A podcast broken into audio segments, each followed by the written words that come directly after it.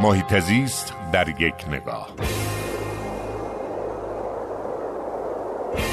محمد درویش هستم. امروز می‌خوام از ببر هیرکانی برای شما بگم. بزرگترین گربسان جهان که تا همین پنجاه سال پیش در ایران زندگی می‌کرد و متاسفانه امروز دیگه وجود نداره.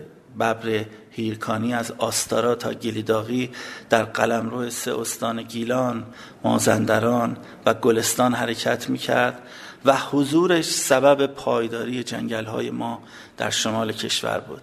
از زمانی که ما ببر هیرکانی را از دست دادیم بیش از دو میلیون هکتار از جنگل های ارزشمندمون رو در هیرکانی از دست دادیم. هیچ کس نمی‌تونه ادعا کنه در سرزمینش رویشگاه جنگلی وجود داره که قدمتش از رویشگاه جنگلی هیرکانی ایران بیشتر باشه.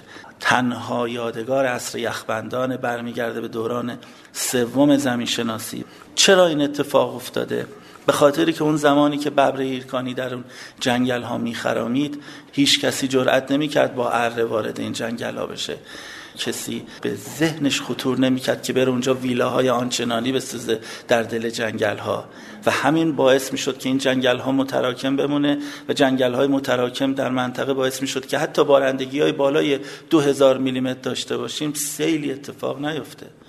اما ببر هیرکانی رفت جنگل ها به شدت پاک تراشی شد و حالا با اندک بارندگی هم وطنان عزیز ما در سه استان شمالی با سیل های ویرانگر روبرو هستند.